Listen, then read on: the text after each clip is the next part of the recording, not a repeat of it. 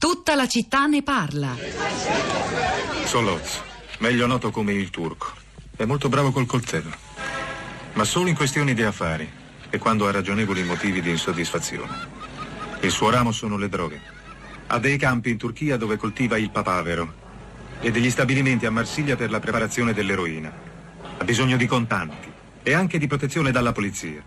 E per questo è disposto a cedere una parte dei profitti, non sono riuscito a scoprire quanto. Alle sue spalle, qui a New York, c'è la famiglia Tattaglia, quindi nell'affare c'entrano anche loro. E ne ha precedenti penali? Due condanne, una in Italia e una qui. Nel suo campo è certamente un grosso nome. Santino, che ne dici tu? Frutta bene la polverina. Tom? Io direi di sì. C'è più potenziale finanziario nella droga che in qualunque altro affare. E se non ci mettiamo le mani noi, lo farà qualcun altro. Una delle altre cinque famiglie, o magari tutte. E con i soldi che faranno, potranno comprare più polizia e più potere politico. E ci ritroveremo addosso. Ora controlliamo i sindacati, le bische. I migliori affari fino ad oggi, ma la droga è il campo del futuro. E se non mettiamo le mani là dentro, rischiamo tutto quello che abbiamo. Non subito, ma nel giro di dieci anni.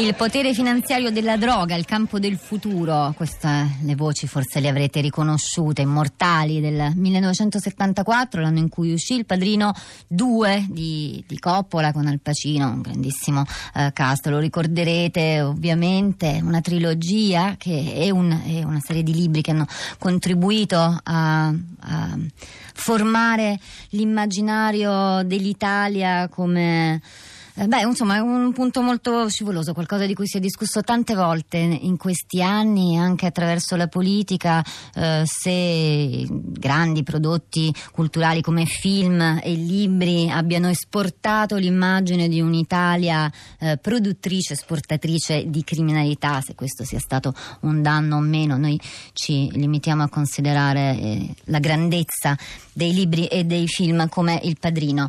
Eh, molti sms continuano continuo a leggerli, a pubblicarli. Leda dice quanto abusata è la parola percezione. La gente vive le esperienze negative sempre sulla propria pelle. Ehm, poi c'è un sms. Allora, Emidio, molto interessante. Dice l'Italia è stata spesso sanzionata a livello europeo per la lentezza della sua giustizia. Ora parliamo di notizie false e pregiudizi. Ehm, mi pare che i pregiudizi siano di chi da una parte e dall'altra usa le notizie solo per polemica politica. Avete visto lo spaccio di droga? Ce lo aperto che continua indisturbato in certi quartieri delle nostre città? È ovvio che i problemi della nostra giustizia facciano comodo ai delinquenti di ogni nazionalità. Quanto alle notizie false, giudico pericolosissimo affidare a qualcuno, stato compreso, una censura preventiva. Le notizie circolino e ognuno si faccia la propria idea. Ecco, Emidio in questo sms racchiude tutti i temi di cui abbiamo parlato oggi, però ehm, volevo specificare che non si è mai parlato di censura, meglio questo non era tanto l'interesse, forse Emilio si riferiva alla mh, mm, conversazione finale con Barbara Sgarzi circa il provvedimento, la procedura che Facebook suggerisce ai suoi utenti. E il decalogo lo, lo, trovate sui vostri profili, lo trovate in rete, naturalmente lo trovate sul nostro blog, lo stavo dicendo appunto. Fatevi, dateci un'occhiata e diteci cosa ne pensate. Florinda, buongiorno. Ciao Rosa, buongiorno, buongiorno alle ascoltatrici e agli ascoltatori. Sì, sul blog troverete proprio il decalogo contro le fake news di, di, Facebook, l'abbiamo pubblicato da un articolo del Sole 24 Ore con il commento del Sole 24 Ore. Volevo farvi un'altra segnalazione, anch'essa presente sulla città di radio3.blog.rai.it, una segnalazione presa in rete. Quanti sono gli immigrati? Gli italiani non lo sanno. Infatti, sulla stampa di qualche giorno fa eh, c'è un'intervista al sociologo Massimo Introvigne che ha presentato una ricerca proprio sull'immigrazione percepita e sulle sue conseguenze sociali e politiche, anche perché e anche quando l'immigrazione percepita è alimentata da un massiccio fenomeno di fake news proprio rosa che forniscono informazioni errate sugli immigrati. E invece ci spostiamo sui nostri social network, sulla nostra pagina di eh, Facebook, dove Alessandra condivide un post di un cittadino italiano nato in Romania. Ve ne leggo qualche straccio, stralcio perché il uh, post è molto lungo. Sono molto dispiaciuto per quanto sta accadendo in queste ore per il fatto che il nostro parlamentare Luigi Di Maio sia stato vittima dell'ennesimo attacco mediatico infondato e immotivato. Sono un consigliere del Movimento 5 Stelle a, a Pinerolo, sono nato in Romania ma vivo in Italia da 16 anni e vi posso assicurare una cosa se avessi mai percepito sentimenti di odio, razzismo e xenofobia nel movimento non mi sarei mai, mai candidato.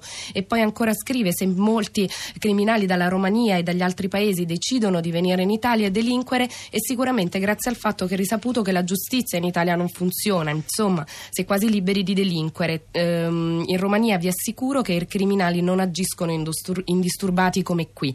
E infine Giulia ci scrive: Credo che il problema fondamentale su cui dobbiamo interrogarci sia l'uso degli stereotipi stereotipi. Quando per definire le persone usiamo una qualsiasi classificazione, smettiamo di vedere le persone e in qualche modo le cancelliamo. Corriamo subito dagli ascoltatori collegati. Luisa, buongiorno. Eh, buongiorno, eh, io appunto ho scritto un sms per segnalare questo articolo uscito su Repubblica del 4 aprile. E, ehm, boom di scarcerazioni dovuto allo svuota carceri, ma anche alle lungaggini che fanno scadere i termini di, di, per la custodia cautelare. Ehm, c'era questa, questo dato. Uh, nel 2016 su 10.139 arrestati per rapina sono ancora in prigione in 6.120. Gli altri sono stati scarcerati o sono fuori perché ai domiciliari oppure affidati ai servizi sociali. E, um, il segretario dell'Associazione Nazionale dei Funzionari di Polizia um, dice tanto lavoro per nulla um, sono dati sconcertanti. Eh, Beh, le altre forme, eh, diciamo, le, le, non, non, non, solo la carcerazione è un elemento eh, strada punitiva, insomma, anche le altre forme comunque non incidono sul, sui numeri eh, dei, dei, reati. I reati restano. Ecco, Luisa, solo questo aggiungo al suo interessante spunto e all'articolo che andiamo a recuperare. Donatella, buongiorno. Buongiorno, buongiorno. Mi dica. Ci dica lei Donatella, da dove allora, chiama e cosa voleva dire? Chiam- ho chiamato da Acquiterme e ho mandato un messaggio perché devo dire che qua la comunità rumena è piuttosto ampia, sono integrati e devo dire che per la mia esperienza lavorano tutti quanti e sono assolutamente persone per bene, soprattutto la, le badanti sono in maggioranza rumene e i nostri vecchietti vengono, vengono curati benissimo per cui cioè, eh, bisogna anche un po' smetterla di, di, fare tutto, di, fare di tutto l'erba un fascio, questo volevo dire. Eh, mm, grazie Donatella per, um, per, questo, per, questo, punto di vista, per questo racconto. Florinda. Un paio di tweet in chiusura su Di Maio che fino a poco tempo fa è stato ehm, eh, di tendenza, la, la, la, Di Maio era di tendenza su Twitter. Carlo, ogni volta che Di Maio snocciola percentuali a caso una calcolatrice esplode. Infine non è expedit, basta con i criminali romeni che tolgono il lavoro ai criminali italiani.